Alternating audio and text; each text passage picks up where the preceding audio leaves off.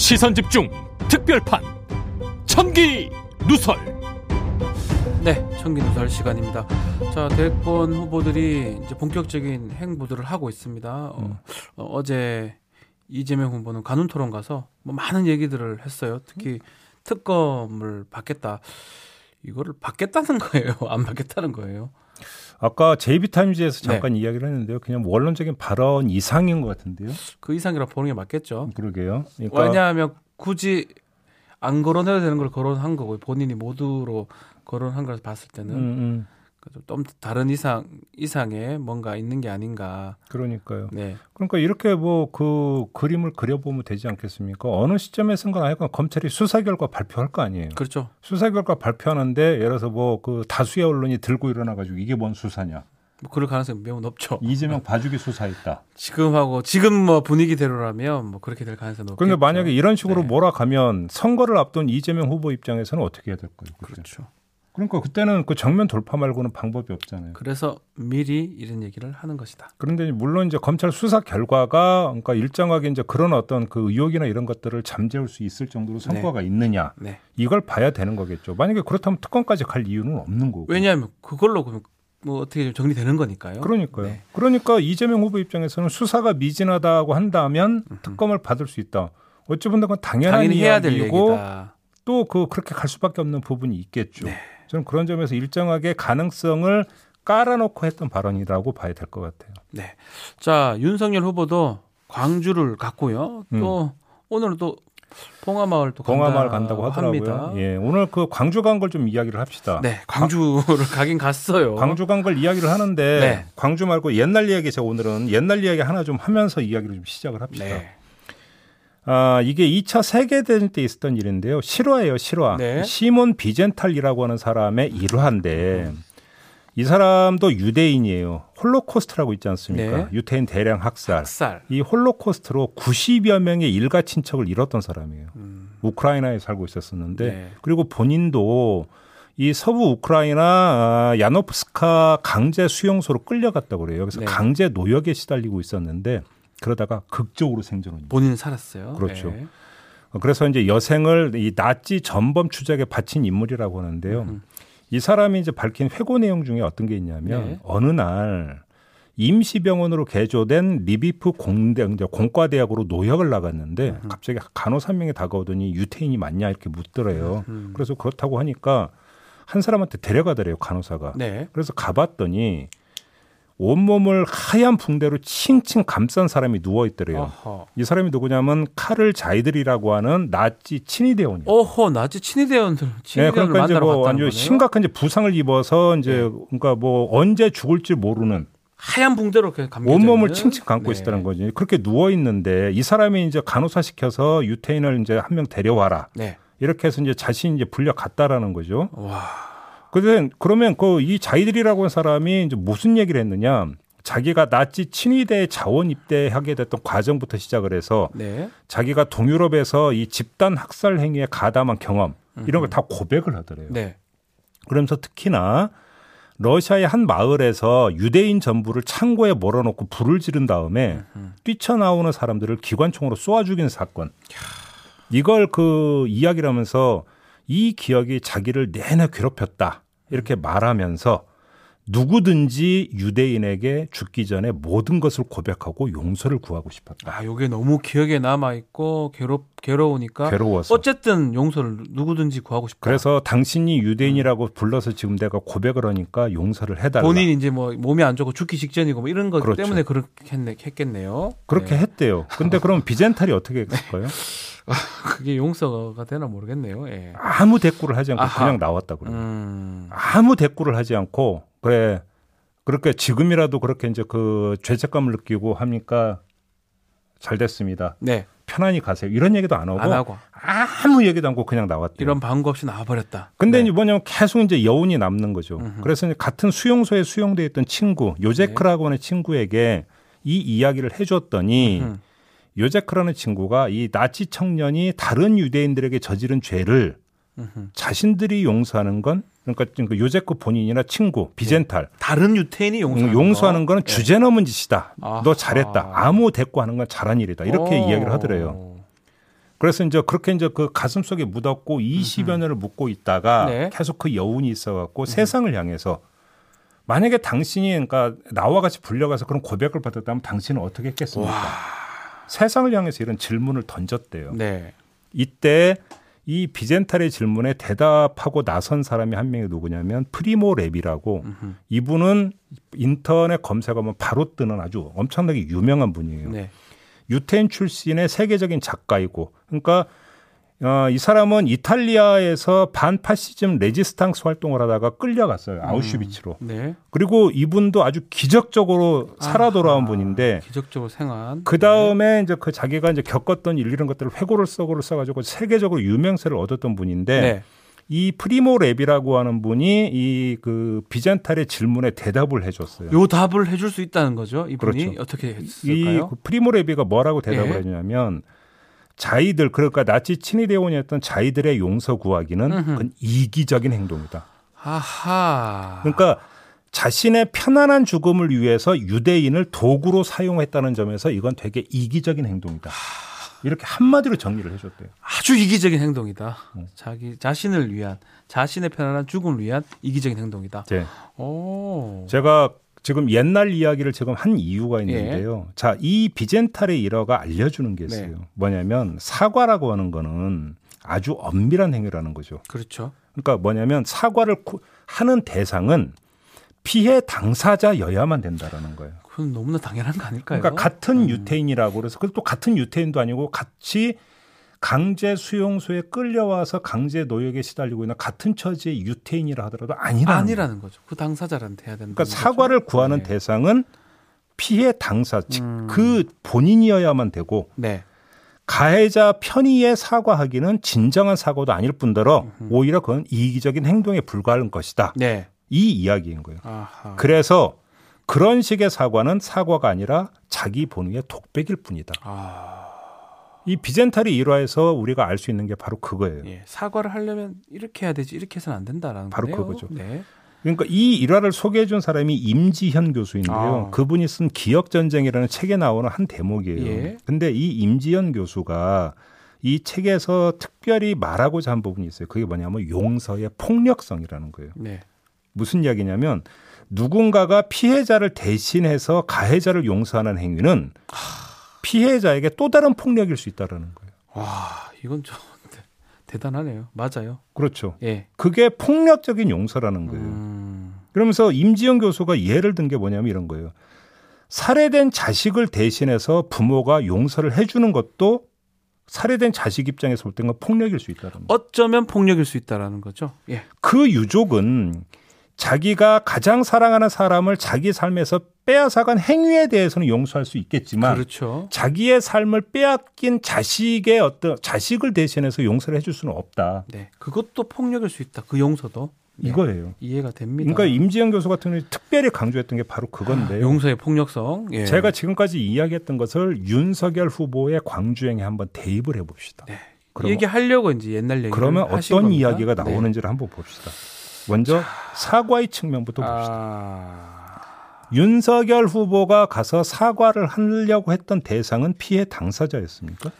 원래면 피해자나 피해 유족들이 피해 당사자가 될 것 같은데요. 어차피 지금 그 네. 광주 항쟁을 하다가 계엄군의 총탄에 쓰러져간 분들은 사과를 받고 하고 뭐 할 수가 없어요. 그러면 뭐 돌아가셨던 당사자는. 생존 피해자이거나 그래서 생존한 피해자들. 범위를 넓히면 피해 유족이겠죠. 네. 그러니까 예를 들어서 생존 피해자는 자기가 그러니까 그 이 군사 쿠데타에 맞서서 어떻게든 민주화를 실현시키고자 했던 그 행위, 네. 그 행위의 정당성이 전두환 옹호 발언으로 부정당한. 그것으로 인해서 상처를 입은 거잖아요. 그렇죠. 이거에 대해서 사과를 하는 것이고 만약에 용서를 해준다면 그걸 용서를 해주는 것일 거고요. 피해 유족은 희생된 사실에 대해서 대신 그러니까 그 사과를 받고 용서를 해주는 게 아니죠. 네. 가족을 잃은 슬픔을 자긍심으로 지금까지 버텨왔던 건데 음. 그 노력을 부정당한 것이기 때문에 유족 입장에서도 그렇죠. 그 부분에 한정해서 이야기인 것이죠. 네. 근데 윤석열 후보가 찾은 대상은 생존 피해자도 아니고 네. 피해 유족도 아니었어요. 지금 나오고 있는데 홍남순 변호사 예를 들어서 유족이, 예. 한 얘가 고 홍남순 변호사 유족이었어요. 네. 그럼 여기서 한번 물어봅시다. 왜 누구는 찾고 누구는 찾지 않았을까요? 아마 이거는 이렇게 해석을 해야 음, 되겠죠. 어떻게 봐야 됩니까? 고 홍남순 변호사 유족은 그래 와라 아. 만나줄게 예. 했고 어. 어, 다른 광주 단체 회원들, 예를 들어서 생존 피해자나 피해자 유족은 이런 식으로는 못 만난다, 안 만난다라고 거부를 했고, 아. 그러니까 동의 여부가 누구는 그러니까 만나고 누구는 만나지 않은 것을 가른 요인이겠죠. 아마 우리가 뭐 추측하는 부분이긴 합니다만 그렇겠죠 아마도. 그러면 네. 한번 여기서 그럼 다시 네. 되물어 봅시다. 네. 만남에 동의한 대상은 찾고 동의하지 않은 대상을 찾지 않았다면. 그건 피해자 위주입니까? 자기 위주입니까? 그 결국 자기 위주라고 할 수 있겠네요. 그리고 자기 편이 따라간 거잖아요. 네. 나 사과하려고 했는데 사과를 받아야 되는 사람이 나 만나기 싫대. 그럼 나 사과 안 해도 되는 거지. 퉁. 이건 사과가 아니죠. 예컨대 자기들이 자기가 죽어가면서 아무 유대인이나 한번 만나면 그래서 얘기하겠다. 그거 하고 비견할 수 있다는 거네요. 그러니까 요 네. 이런 식으로 범위를 확정하면 자기들은 굳이 또 그 비젠탈이라고 하는 유대인을 부를 것도 없고 네. 그냥 그 강제 수용소에 갇혀 있는 그쪽을 향해서 가서 소리 지르면 돼요. 자기 독백하면 되는 거죠. 듣진 그런데 말든지. 그러면서 나 사과했다. 나 네. 이제 편안히 나는 갈게. 편안해 죽어도 된다. 이렇게 할수 있는 거죠. 그게 아니잖아요. 네. 그거는 그잖아요. 네. 두 번째 용서의 측면을 봅시다. 용서의 측면. 네. 고 홍남순 변호사 생가 방문 후에 두 장면이 연출이 됐어요. 네. 먼저 고 홍남순 변호사 유족은 이런 말씀을 하셨습니다. 음. 윤석열 후보가 방문하셔서 참 영광이다. 네. 광주 전남 지역 구민들이 윤석열 후보 이미지를 다르게 많이 보고 있다. 좀 긍정적으로 보고 있고 힘을 받으시고 열심히 해달라.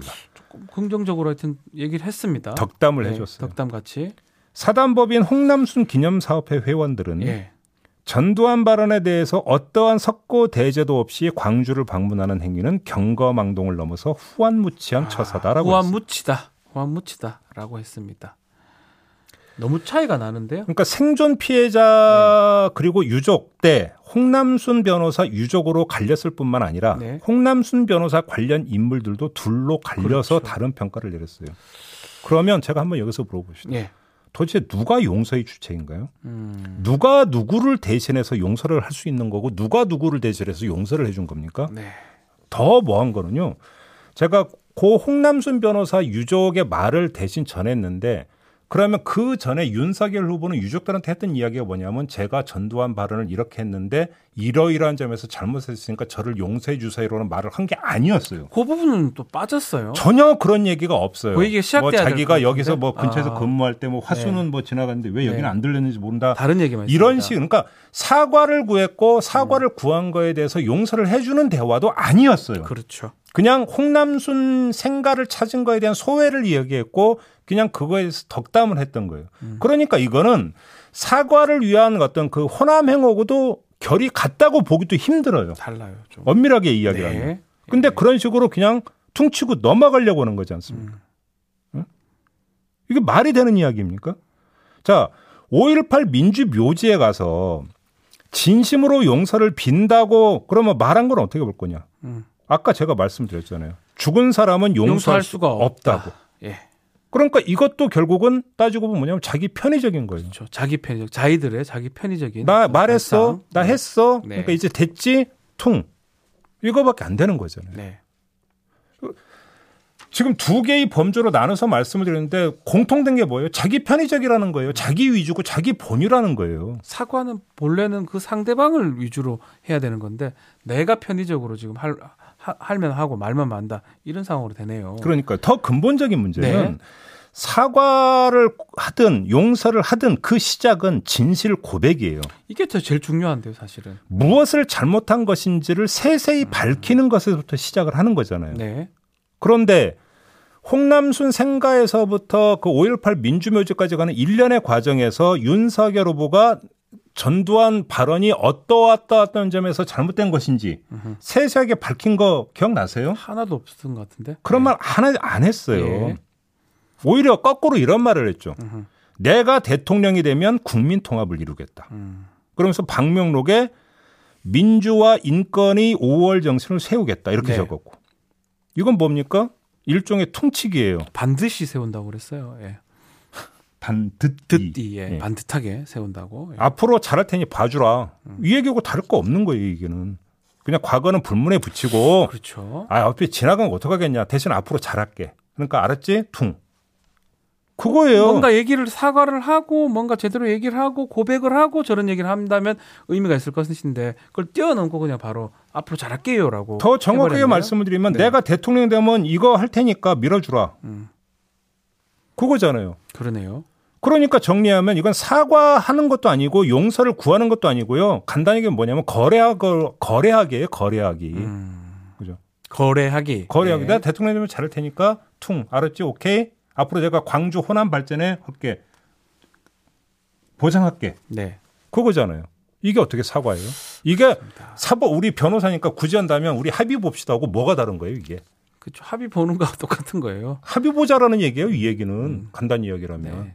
네? 법률가니까 그런가요? 네. 아유, 참. 그러니까 정리를 하면은요. 네.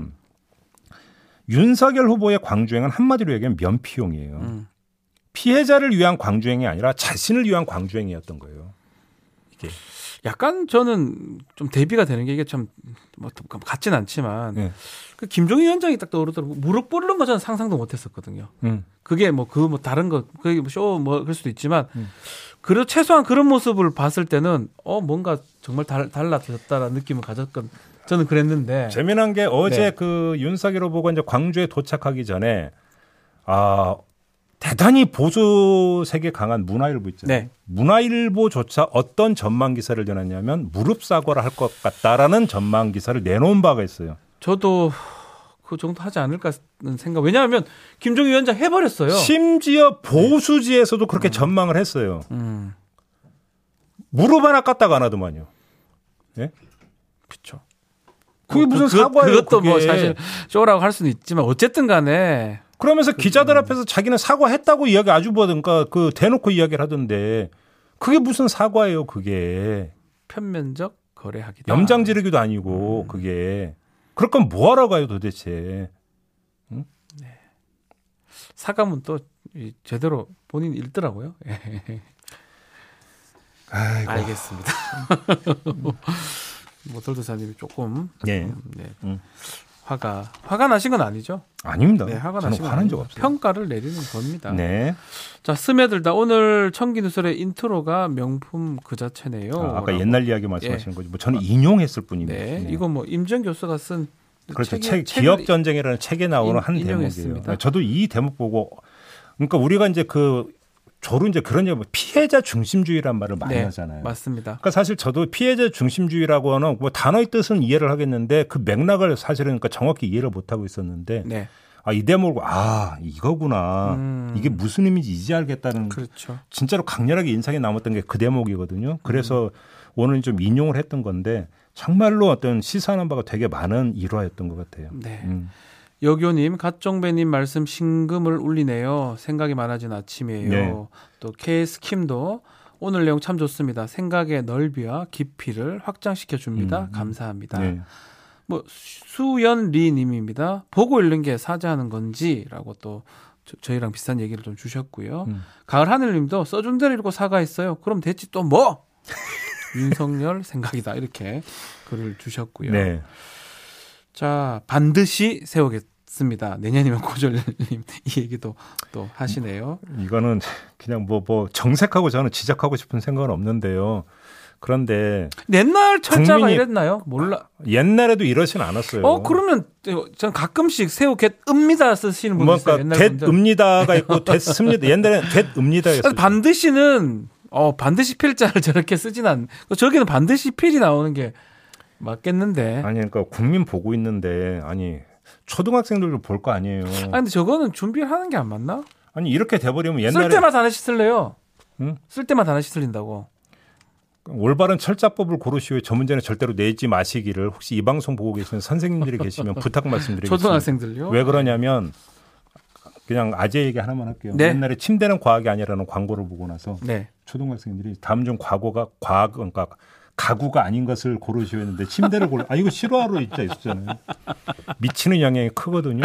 네. 네. 전 문제는 네, 전 문제는 내지 마시기를 바라겠습니다. 어, 철자법 바꿔야 되는 거 아닌가 모르겠네요. TK님 잘못된 사과는 더 심한 모욕이죠라고 말씀. 바로 그거죠. 그게 중요한 것 2차 같아요. 가해인 거예요. 그게 네, 네. 그게 어제 그 유족분들이 4 시간 서서 왜 그러고 계셨는지를 한 번이라도 생각을 해보세요. 네. 그러니까 만약에 그렇게 막았는데 어떻게든 해치고 가서 그분들 앞에서 무릎이라도 한 번 꿇었으면 제가 이런 얘기 안 하겠습니다. 네. 100번 양보해서라도. 음흠. 그렇게 갈 생각도 없었잖아요. 음. 뭐예요 도대체 그게. 네, 알겠습니다. 제가 혼나는 느낌입니다. 네. 뭐 저라면 무릎 100번도 더 꿇었을 건데. 자, 김희경님 그게 사과라고 띄워주는 언론도 또 좀 문제가 있다. 포털에선 사과했다고 나오던데 라고. 저는 정말로요 네. 한 말씀만 더 드릴게요. 네. 어제 저도 방송이나 이런 걸 보면서 먼저 엄청난 그, 그 이야기들이 쏟아져 나왔지 네. 않겠습니까? 그러면서 뭐, 뭐 방송에 나온 패널 이런 사람들이 초점을 어디에 두냐면요. 윤석열의 진정성에 두더라고요. 네. 아, 윤정, 그러니까 윤석열 후보는 정말로 저, 그러니까 사과 입장을 봤는데 진심을 얼마나 담았을까? 음흠. 진정성이 있는 사과일까? 저는 그걸 보면서 저번에 제가 진정성은 개소리다라고 말씀하셨던 거, 예, 기억나죠. 말씀드렸던 거 우리 기억나죠? 천지 누설 어제 어제 겁니다. 윤석열 후보의 그 평, 그러니까 행동에서 윤석열의 진정성은 중, 그러니까 중요한 평가 잣대가 아니에요. 네. 왜 자꾸 그런 식으로 생각을 하냐? 아까 말씀을 드렸잖아요. 본인 기준이 아니라는 거예요. 피해자 중심으로 보셔야 된다고. 당연하죠. 왜 윤석열의 진정성이 거기 왜 나오냐고요? 그 거기서. 딴 거 할 때는 그렇게 얘기 안 하는데 딱 윤석열 후보 들어가면 다 그렇게 해석을 하더라고요. 음. 본인 기준으로 보면 안 돼요. 그럼 진정 없는 사람이 누가 있습니까? 네. 개소리라고요. 자, 아 근데 그 한다면 그 책 사본 분들이 꽤 있더라고요. 아이 그러니까 홍보가 꽤 됩니다. 그러니까요. 예. 네. 자, 어허. 이 이것도 말씀 좀 드려야 되겠네요. 김윤아님 정치쇼 SBS 라디오 프로그램인데 대선 출마하고 방송에 나시지 무슨 말이죠? 어, 정치쇼 하지 말라 뭐 이런 건가? 어. 예, SBS 라디오 프로그램 그 김태현 변호사가 진행하는 그 응. 정치쇼거든요. 응. 예. 어, 우리 박변도 출연합니다. 예, 출연하면서도. 어, 박변도 출연하고 가끔씩, 있습니다. 예, 예, 예. 박변 가서 쇼하지 마시고. 지워하지 않겠습니다. 네. 하지만 아무리 그래도 여론조사 전부 1등이라고 또 글도 주셨고요. 최창수님이 하, 촌철 날려주셨네. 오늘의 키워드는 퉁. 통! 네. 자, 어, 뭐 청기 누설이 이런 게 매력인 것 같아요. 음. 그냥 현상만 뭐 얘기하고 음. 뭐 정파에 이 휘둘리면서 얘기하는데 사실 뭐 정파 이런 거 없이 음. 사실은 이 역사적인 부분 또 음. 어느 게 진정한 사과인지 음. 그런 얘기를 모털도사님이 해주신 게 아닌가 네. 댓글 금방 봤는데 박주는 공부 좀 하고 나와라. 네, 어, 알겠습니다. 무슨 말씀이세요? 댓글 네. 지금 금방 살짝 그게 또 그런 게 눈에 띄어요. 댓글을 보다 보면 저가 이렇게 잘못하는 부분이 이래 지적을 청기누설에서 어, 박지훈 변호사가 빠지면 파수 없는 찐빵인데 아이고, 무슨 말씀이세요? 감사합니다. 정말. 그래서 이제 저희 둘의 케미가 이제 잘 맞는다라는 평가가 얼마나 네. 많은데 아유, 그게 다 박지훈 뭐 변호사의 옆에서 덕입니다. 진짜 얼쑤 추임새니까요, 사실은. 네. 그래서 저는 계속 그 생각이 떠나지가 않더라고요. 어제 아, 5.18 민주묘지를 떠나고 난 다음에 거기에 계셨던 분들이 네. 유족이나 이런 분들이 심정이 어땠을까? 음, 아마 되게 허탈했을 것 같다. 되게 허탈하고 허탈함 속에서 다시 분노가 피어오르지 않았을까? 네. 이런 생각을 했는데요. 그게 또 얼마나 그 분들을 괴롭힐까라는 생각을 해봤어요. 음, 그러면 아까 제가 용서의 폭력성이라는 그 인용을 했잖아요. 네, 그 얘기는 또 이것에 동의하죠. 사과의 폭력성. 네. 사과의 폭력. 자기는 사과랍시고 하는데 그게 사과가 아닐 때 그것이 피해자에게 얼마나 폭력적으로 다가가는지 오히려 더 폭력적이다, 그게. 예. 이걸 한 번만 생각했으면 좋겠다. 음. 이 말씀만 드리겠습니다. 아, 마무리할까요? 예, 청기누설 오늘 여기서 마치도록 하고요. 음. 네. 봉화마을 갈 때는 좀 더 잘할까요? 글쎄요. 그것도 거기도 거기도 거기도 만만치 않을 것 같은데 잘해야 돼요 사과는 제대로 된 사과가 아니면 안 가느니 못하다라는 말씀을 드리면서 네. 여기서 마치도록 하겠습니다. 감사합니다.